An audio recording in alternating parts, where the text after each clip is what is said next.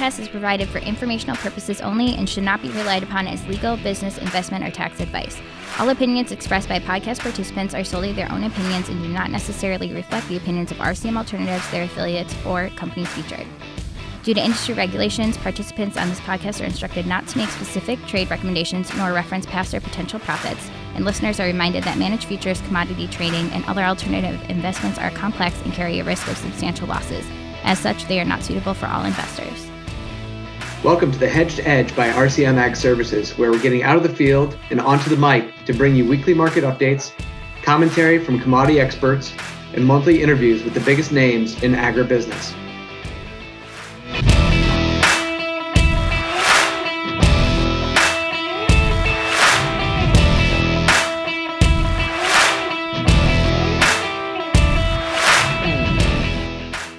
Welcome to the Hedged Edge by RCM Ag Services. I'm your host, Jeff Eisenberg.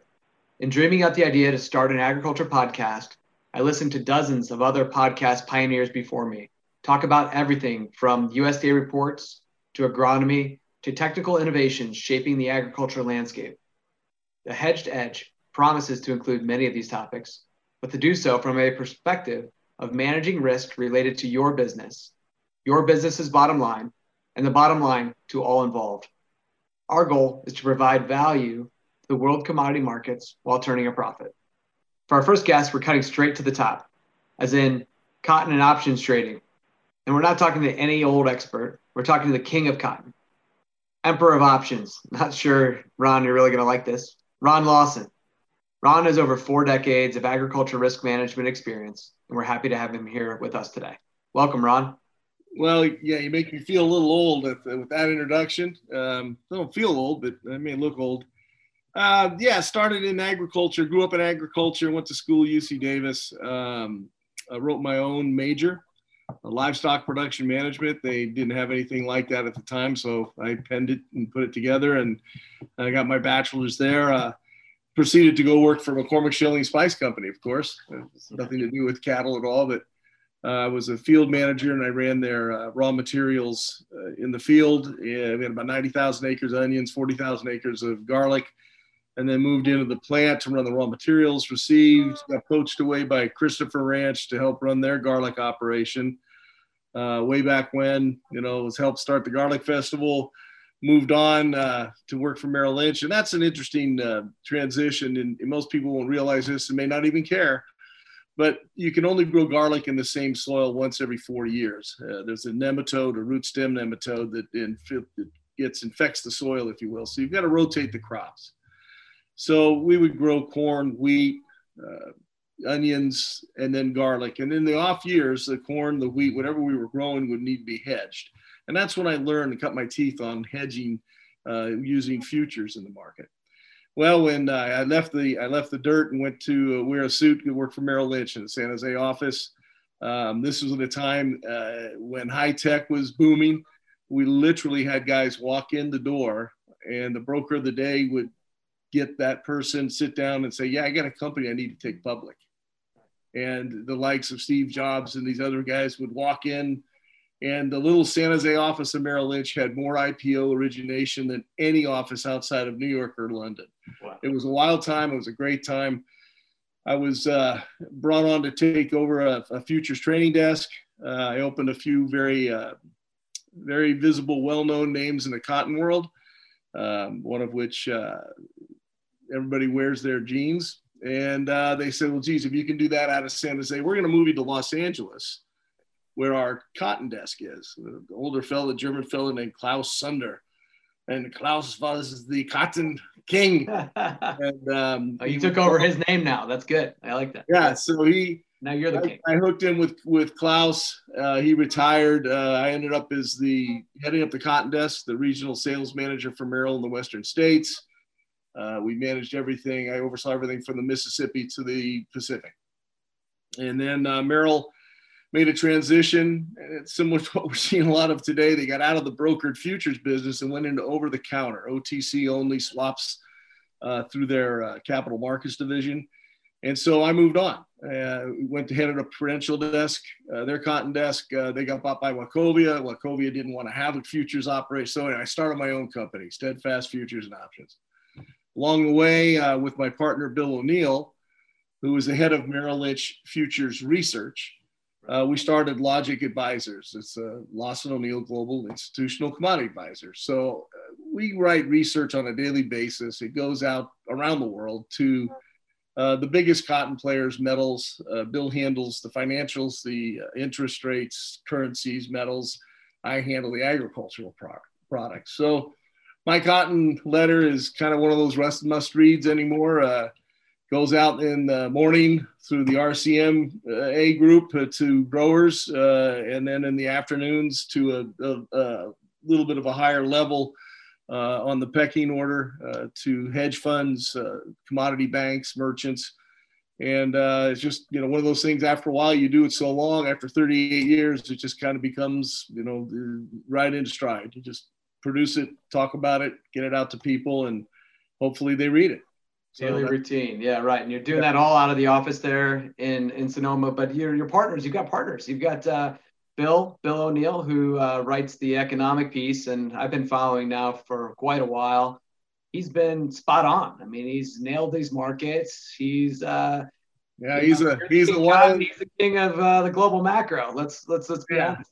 Yeah. He's the wily old cat who's uh, been doing this for so long. Yeah and back, you know, we can say this now. It seems like forever. Back in the day when you could actually go into Manhattan, he uh, he lives in uh, he lives in New Jersey, and be on on TV because he was the guy that you know they would bring on to Bloomberg, CNBC, and he has this this broad scope of commodity understanding. So whether you want to talk about copper or uh, the the ten year note, uh, looking at you know currencies. He's got a good oversight of that, and um, and I'll tell you, it's that's part of our our our presence in the industry. Gone are the days when you can be a specialist in a commodity, only that commodity and nothing but that commodity. There's too many other cross currents that have to be followed. Having Bill's side by side research keeps us on top of the things that people may not necessarily be looking at for a particular commodity. Right. And cash flow right now is one of those things, and we're all over that for people to talk uh, talk about when the Fed is telling everybody they want inflation. We're pumping money into you know liquidity into the global economic space. You just go back to your college uh, economics 101, macroeconomics, right? When you have excess funds chasing the same number of goods, that's inflationary. Then that's what we have going on right now. There's so much money searching for alpha, trying to find a return that they've discovered commodities. And now commodities are in favor because how much more leverage, how much more money do you want to put into a stock market uh, given the current macro environment? So having Bill on board, uh, it, you know, on a daily basis keeps our keeps our head pointed straight. Uh, we also Peter Egli, uh, who's one of the you know renowned cotton leaders in the world. He's one of the guys that uh, everybody talks about at the conventions and listens to. He's on board. Cotton. Plexus, yeah, he's the, he's on the board of Plexus, and he's the, one of the top risk managers in the world. So we, we've got a, a good generalist. Uh, we've got a highest specialist out there, and then I'm kind of the guy in the middle that are uh, trying to put the pieces together on the future side as well as on the research side.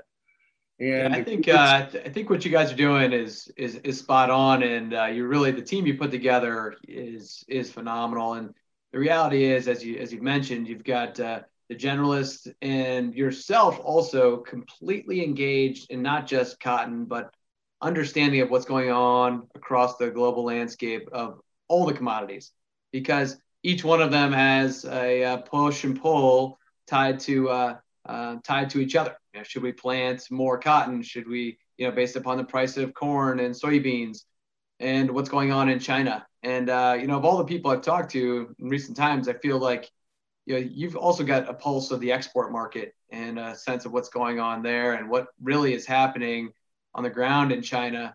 You know, I think it's kind of interesting if you could maybe share some uh, you know your your perspective on um, you know what what is going on on, on on that side of the world. You know, one thing one thing I'm I'm I'm uh, I, I try and get across to people is cotton as a, as a commodity is one of the best and longest leading economic indicators there is. And it's simply because it takes more, a, a greater length of time to go from conception to consumption, if you will, right?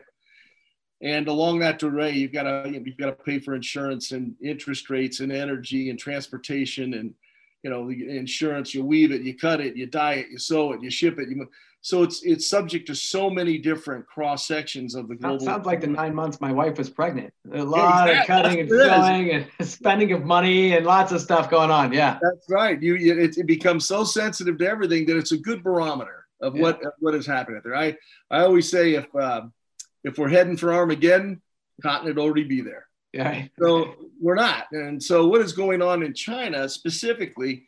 There's a there's a there's a couple of different moving parts specific to cotton. In eastern China, Xinjiang province, where the bulk of their production is, is there's a current. Uh, I'm going to just use the term like kerfuffle. The Chinese claim that everything's perfectly okay. The rest Can of the you eat a kerfuffle? Uh, if you fry it. Okay, all right. All right. So uh, the, the, the, the Chinese claim that everything's perfectly okay. The rest of the world is saying no. You've got labor camps, you've got child labor, the human rights. It's it's horrible. So underway today, as we're as we're speaking, the global uh, clothing environment is we will take no cotton from Xinjiang, and we will take no yarn, fabric, gray goods that, in, that have any Xinjiang cotton in it. So that puts the, the Chinese in a very peculiar situation in that their biggest producing area can't be used for exportable goods. Right. But they're a net importer regardless, so they can convert and use Xinjiang cotton domestically. Okay, that's the specific cotton side. They're building back up their strategic reserve. Cotton, they Chinese have strategic reserve for corn, for soybeans, for wheat, for energy, for cotton.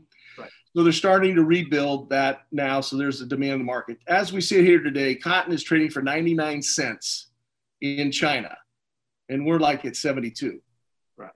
Okay. So they've got tariffs about against bringing stuff in. Now there is no tariffs on the yarn, so yarn importation to China is rampant, and so you get markets like Bangladesh, India, uh, Pakistan. They're all buying U.S. cotton, converting it, selling it into China. Now, while all this cotton stuff is going on, and we see it, we see the flows, we see what's going on, what you have is a macro shortage of calories. So if you go back 15, 20 years, the average person in China ate animal protein once or twice a month. Right. I think today, this is the most important thing that's going on over there that people don't understand. Yeah. today, go. they eat protein four or five times a week. Right. Now, that seems like a big jump, and it is. But here's the real fulcrum it takes between 10 and 12 units of vegetable protein to be converted into animal protein. So when you go from twice a month to four times a week, it's an exponential increase in the demand requirements for vegetable protein to be converted to poultry, to, to swine, to cows. And so that leverage, because they've gone into such a, a massive demand has caused them to import grains. Now, sure, the phase one deal, they've got to buy from us if they're going to stay in line, but they need it more than that. It, it, there's a last year they suffered through the the uh, African swine uh, fever that killed half of their crop. Yeah, of, of pigs. Half their so, half their pigs. Yeah, half. And when you consider that that amount, that what they to replace that amount every other hog producing country in the world would have to ship their entire inventory to China. Well, now you've got uh, Germany, ASF showing up in Germany, other parts of Europe. So we've got struggles all over the globe now related to ASF, and they're still in need of the hogs, and which means they're in need of the the protein that goes into uh, to, to, raising. Right. Them. We saw the, the DG demand. So, you know, the, the, the, what's left over after you make ethanol, the DGs, they were buying those forever. They were they're just sucking everything over there. Then they, they killed off half their herd and now they're rebuilding. And so they're starting that demand is coming back at the same time though that the their crop they had seven typhoons come up the Yangtze River Valley this year right. and wiped out a, a large swath of their crop. So China is really in a pickle. They need our calories. Um, and so then when we look forward and say, okay, well, what does that mean for you know the future? You know, we can argue about whether cotton prices or corn or wheat are going to go up or down or soybeans right now, but we know there's a there's a rising demand in the future. and it's it's it's it's a given. They're going to have more people next year than they will this year. The, the demand for food is going up, both for human and animal consumption, and the, there's questions over what they're going to grow. So some people feel that they're going to change over their production in Xinjiang from cotton over to wheat because they can grow it in the desert environment. Okay, that's fine, but that just means more demand for US cotton. So if you're going to get if you're going to grow more US cotton, you're going to have to it's going to have to be price competitive. Well, when you look at the price of soybeans for next season compared to the price of cotton for next season, cotton's got to go up above 85 90 cents to compete just to get acres under the ground. Right. So that's that's where we're looking at from this standpoint and trying to make sure people understand the macro side as well as the fact that yeah, we were up, you know, we we're up double digits today and the market looks like it's going to, you know, continue to rally.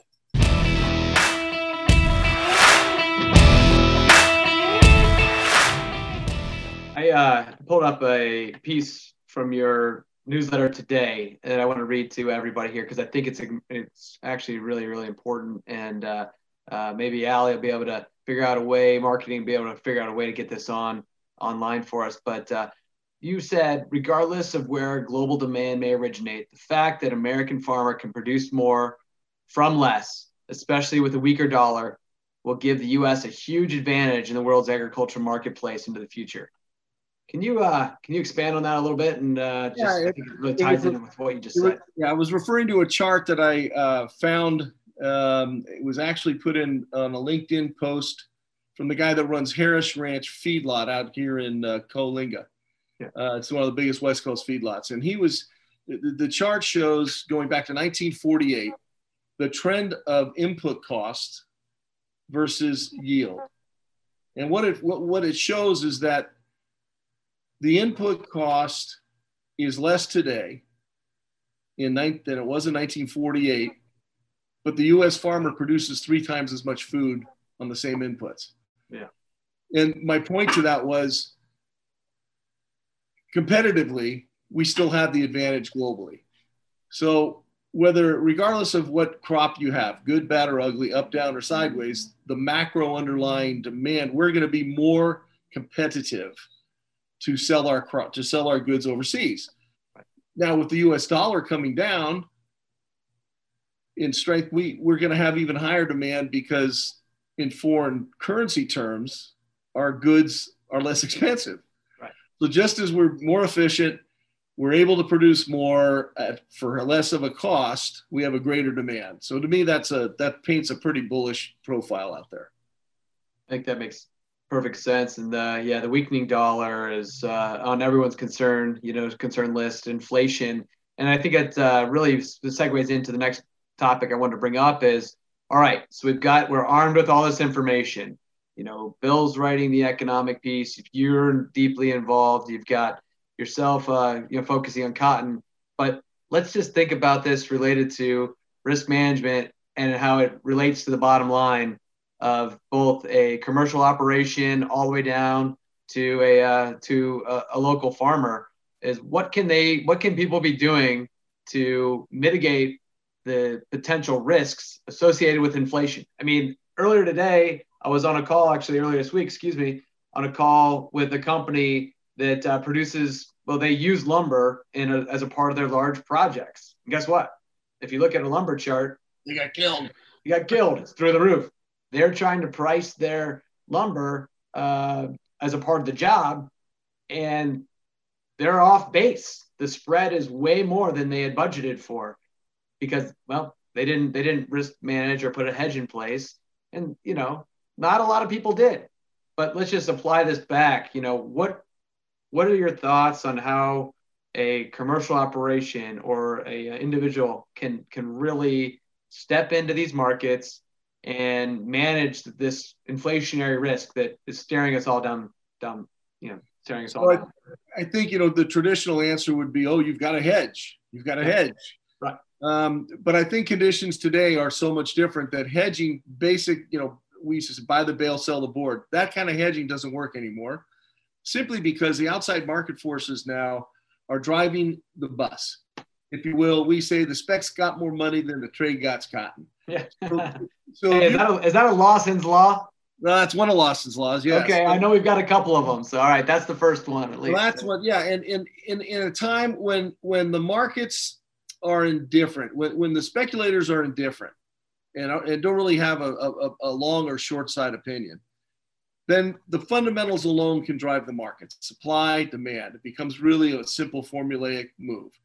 But when you input into that, when and this is where we try to help out our clients, the outside pressures, then it changes the dynamic significantly.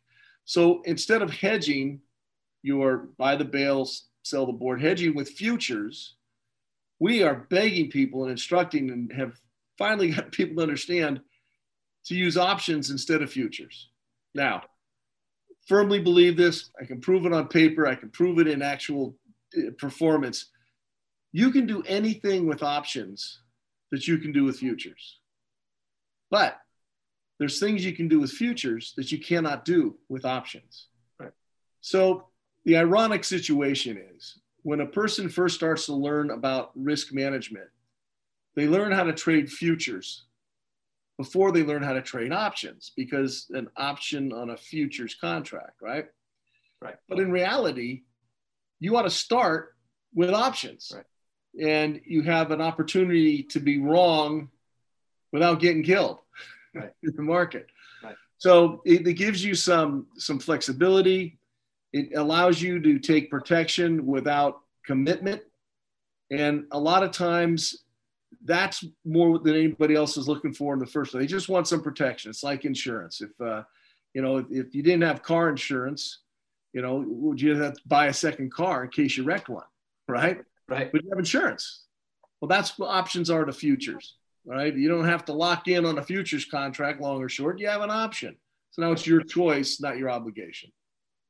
Uh, I think that's those are really points well taken. Uh, so as, you think about where the futures and options markets have evolved to, it's it's not just a, a basic strategy; it's a necessary strategy. And yourself, ourselves, myself, I'm out talking to banks and producers on a regular basis, trying to help them all understand the importance that you have to budget for this in your in your operation.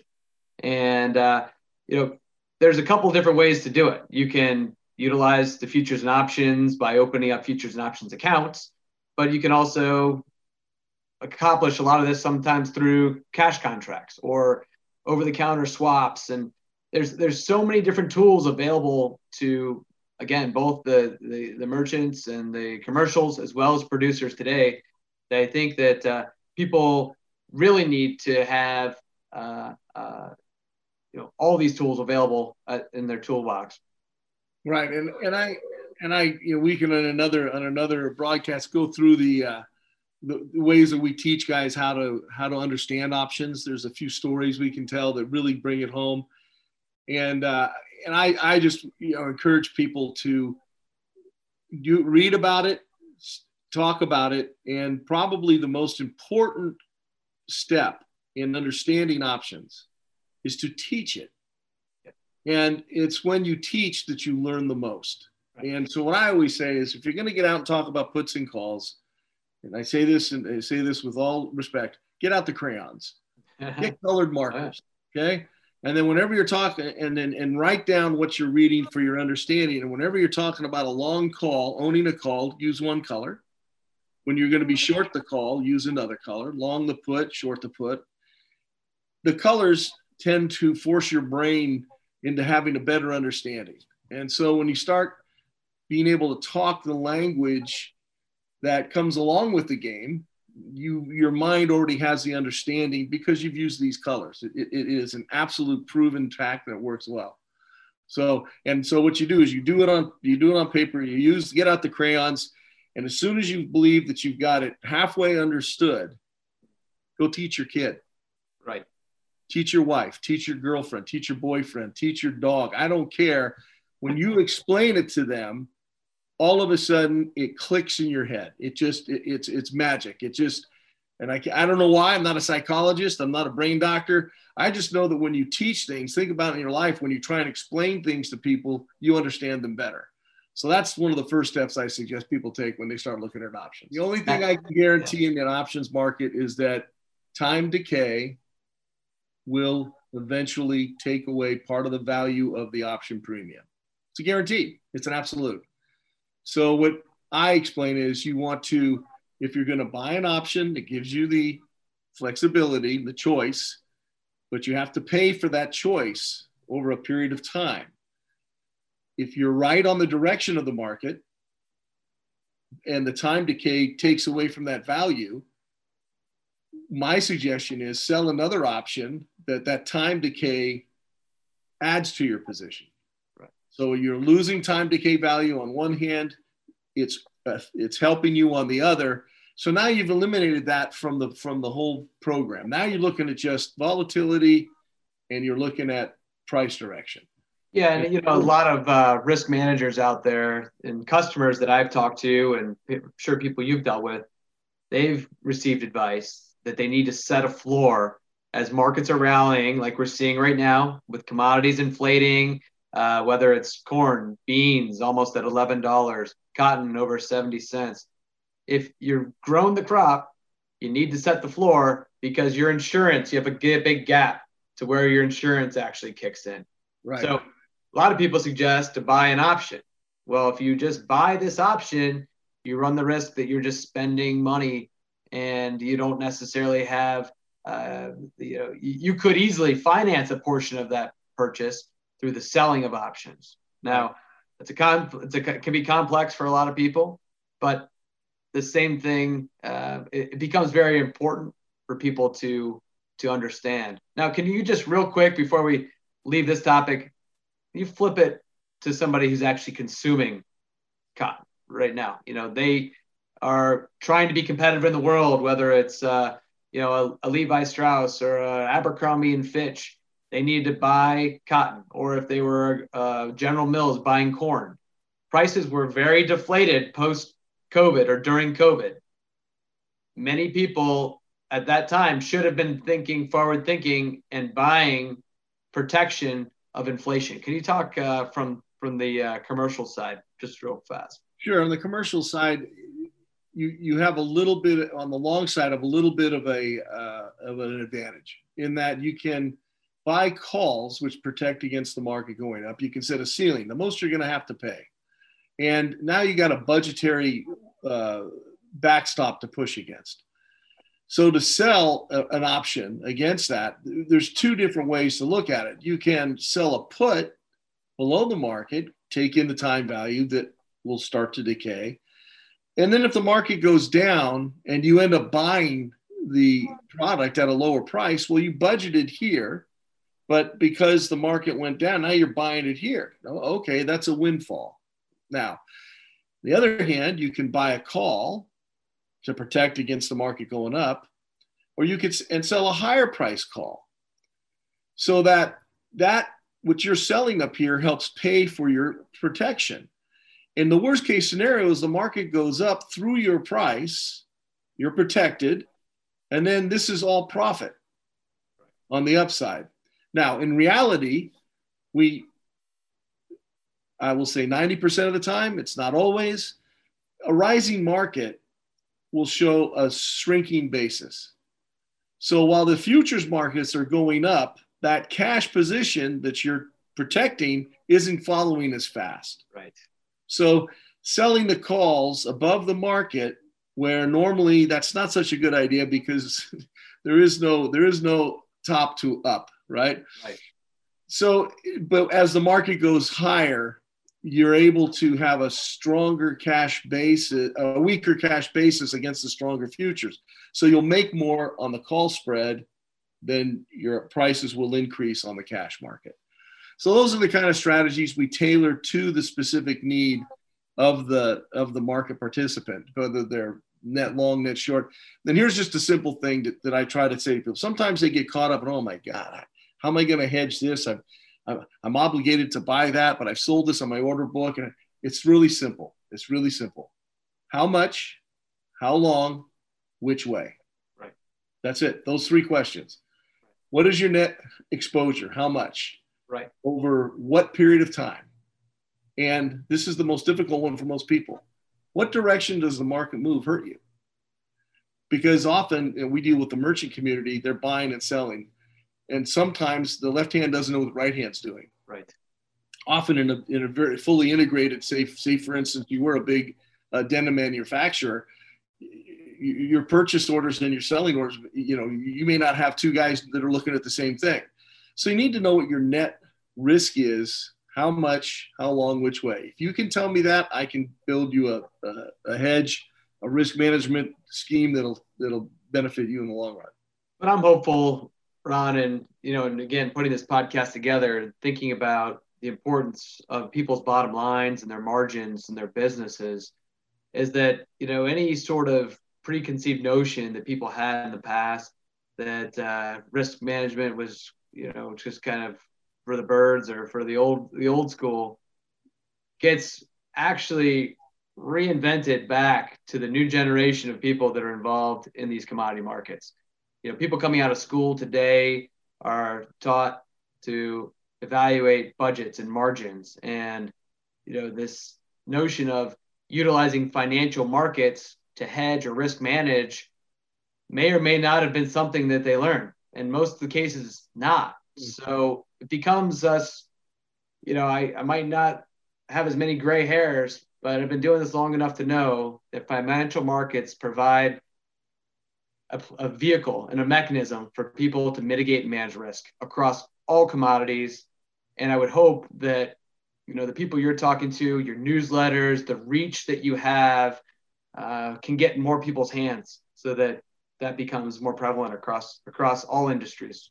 That's what we're hoping. A lot of what we do is educate and and i can tell you we're at a cusp right now in in the cross crossover between technology and and commodities similar in a way when i was in college back when i was at university it was a transformation in agriculture where your value as a farmer, your, your what you were measured up against in your community. What was your yield? Yeah, that's all that counted. What right. was your yield? Right, right. And he's a he's an 80 bushel guy. Ah, he's only a 70 bushel guy, right? That was your measure of. Uh, uh, he didn't put enough water on. Did you see? He didn't run his sprinkler. Yeah. Right. So I remember being in class in an agricultural economics course, and a very smart guy, professor, and, and he goes, "I want you all to forget about the best farmer you know." forget about it. Here's what counts. What, how much money did he bring home at the end of the year? Yes, sir. So at that, it was, as a revelation to me because I grew up in farming and knew that this, you know, this guy was this his, this guy's dairy herd. This is, you know, he had 80 pound difference. You know, this guy was he was so many bushels. This guy put a, and now all of a sudden it's well, yeah, he he he may be the you have the highest yield, but the lowest net return because he just poured on a, and wasted a bunch of uh, fertilizer. Okay. Right. So we're at that same, you know, flash ahead 40 years, 50 years. And now we're at a situation where it's not your net return, it's your risk management that guarantees you a return at the at the highest what I call sleepability factor. Right?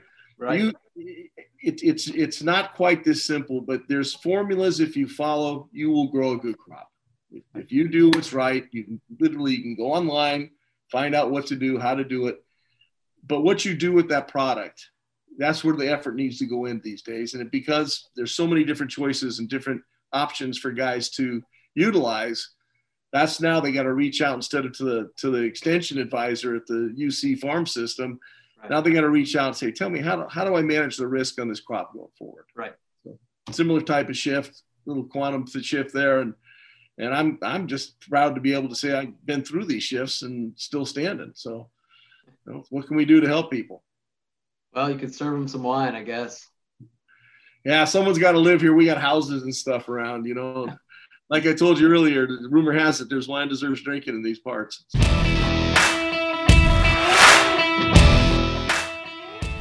Well, once COVID's uh, kind of settles down, uh, it's your first stop on the on the on the list for me. I got to get out there and uh, you show me around. I can't believe you're showing telling me about the ashes flying. Uh, you know, yeah, so you're on the Rotary.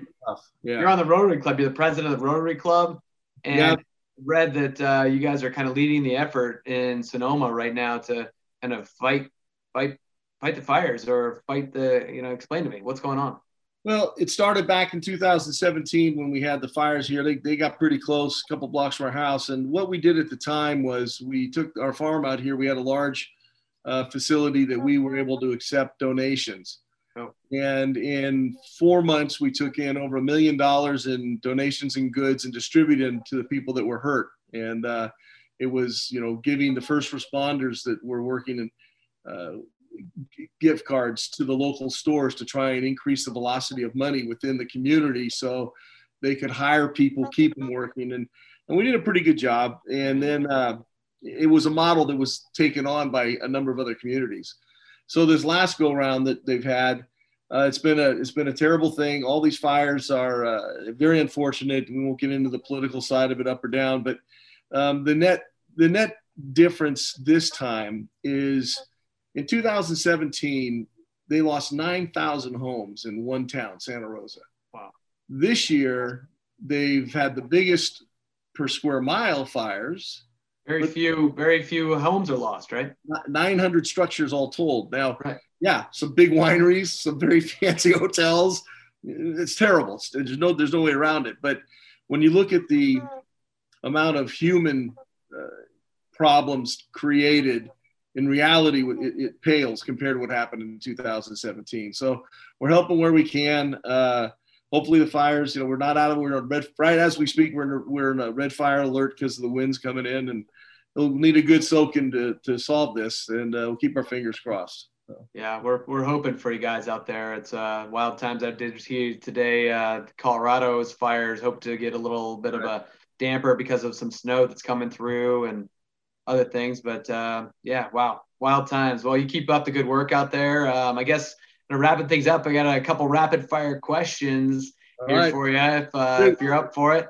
Um, so, are you ready?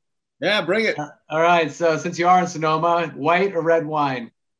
Uh, I prefer Sonoma Reds, and Napa Whites. Okay. Is there a certain, uh, uh, you know, you're talking Pinots or Cabs, or what do you go for?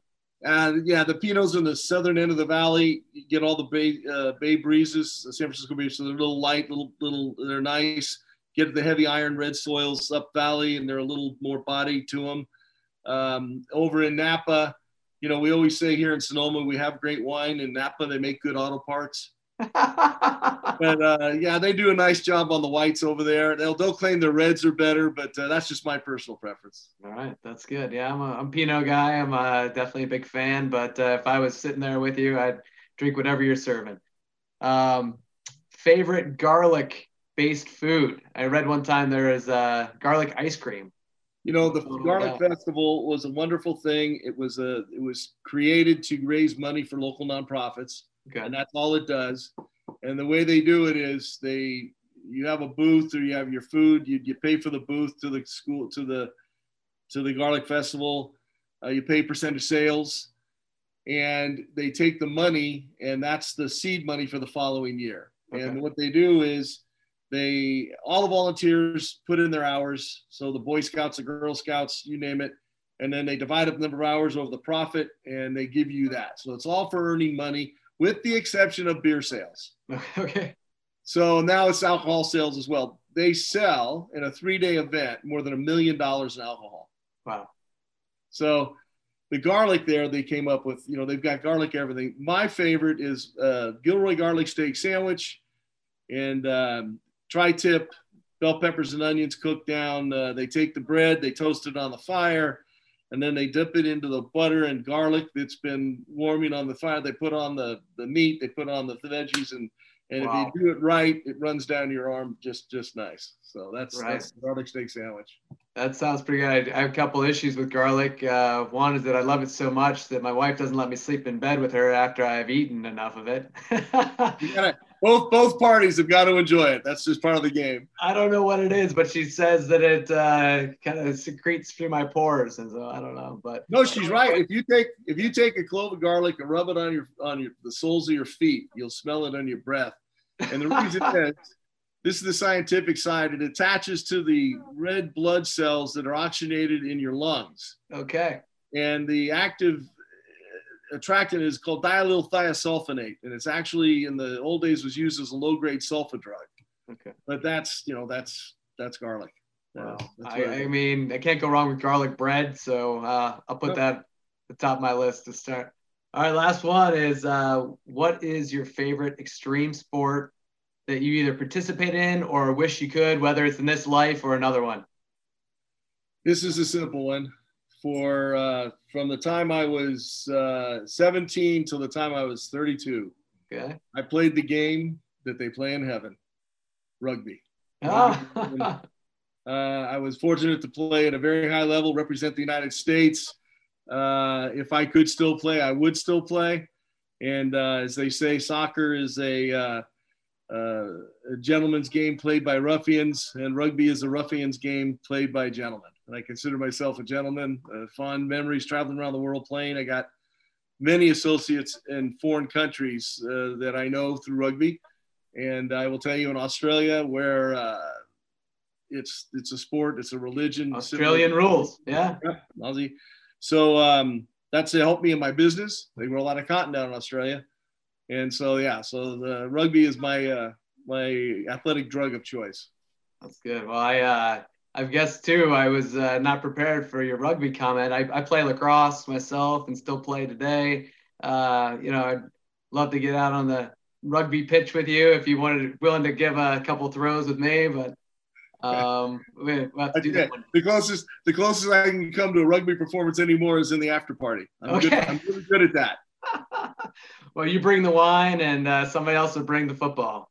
All right, sounds like a plan. All right, I look sounds forward to good. doing some more of these. You know, we'll do a uh, an options 101 to get people to take them from square one to uh, you know to actual training. We'll do that down the road, and uh, Yeah, look forward to doing some more of these uh, in the future. I think that's what we do. Uh, I think it makes a lot of sense. Um, to get out the crayons and the markers, and maybe a whiteboard or two, and see if we can put some stuff together that way. And um, yeah, get get some feedback. Maybe we'll do a live event where we can uh, get some people asking questions. That might work. Um, yeah, no, this has been fun, Ron. I appreciate taking the time and being the first uh, participant in the Hedged Edge. And um, you know, we're gonna get together here sooner than later. Hopefully, once this COVID deal's over. But Yep, sounds great. all right, Ron. Good Thank you very much. See ya.